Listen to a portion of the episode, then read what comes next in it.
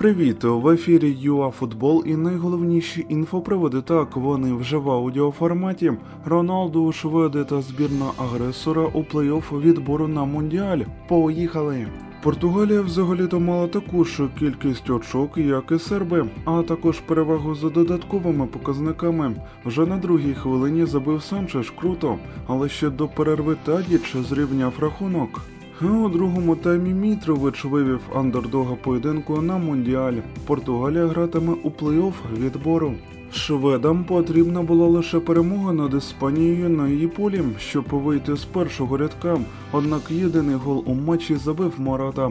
Також виділимо поєдинок між Хорватією та Росією. Мудрич та компанія успішно вибили опонента у стики, бо Кудришов оформив автогол, теж 1-0.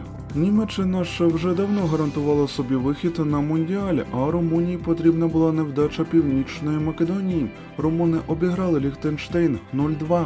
Але й леви завдяки дублю Ельмаса подолали Ісландію 3-1. Окрім тих, кого ми вже назвали, до плей-офф вилетіла Шотландія. Ви пам'ятаєте ж так, що команді Петракова треба перемагати Боснію та розраховувати на те, що фіни програють французам. Своє завдання зробити буде простіше. Адже Джеко не вийде на поле. Едін не грав проти фінів через пошкодження. Орієнтовно так само буде і проти України. У першій лізі пройшло ще два матчі чергового туру. Кривбас приймав Гірник Спорту та оформив сухий паритет. Тому розрив між Металістом та Кривбасом збільшився до 9 очок. І також зазначимо, що Волинь удома мінімально подолала Альянс 1-0. Вам ми бажаємо продуктивного тижня, для початку гарного понеділка та до нових ефірів UAFootball.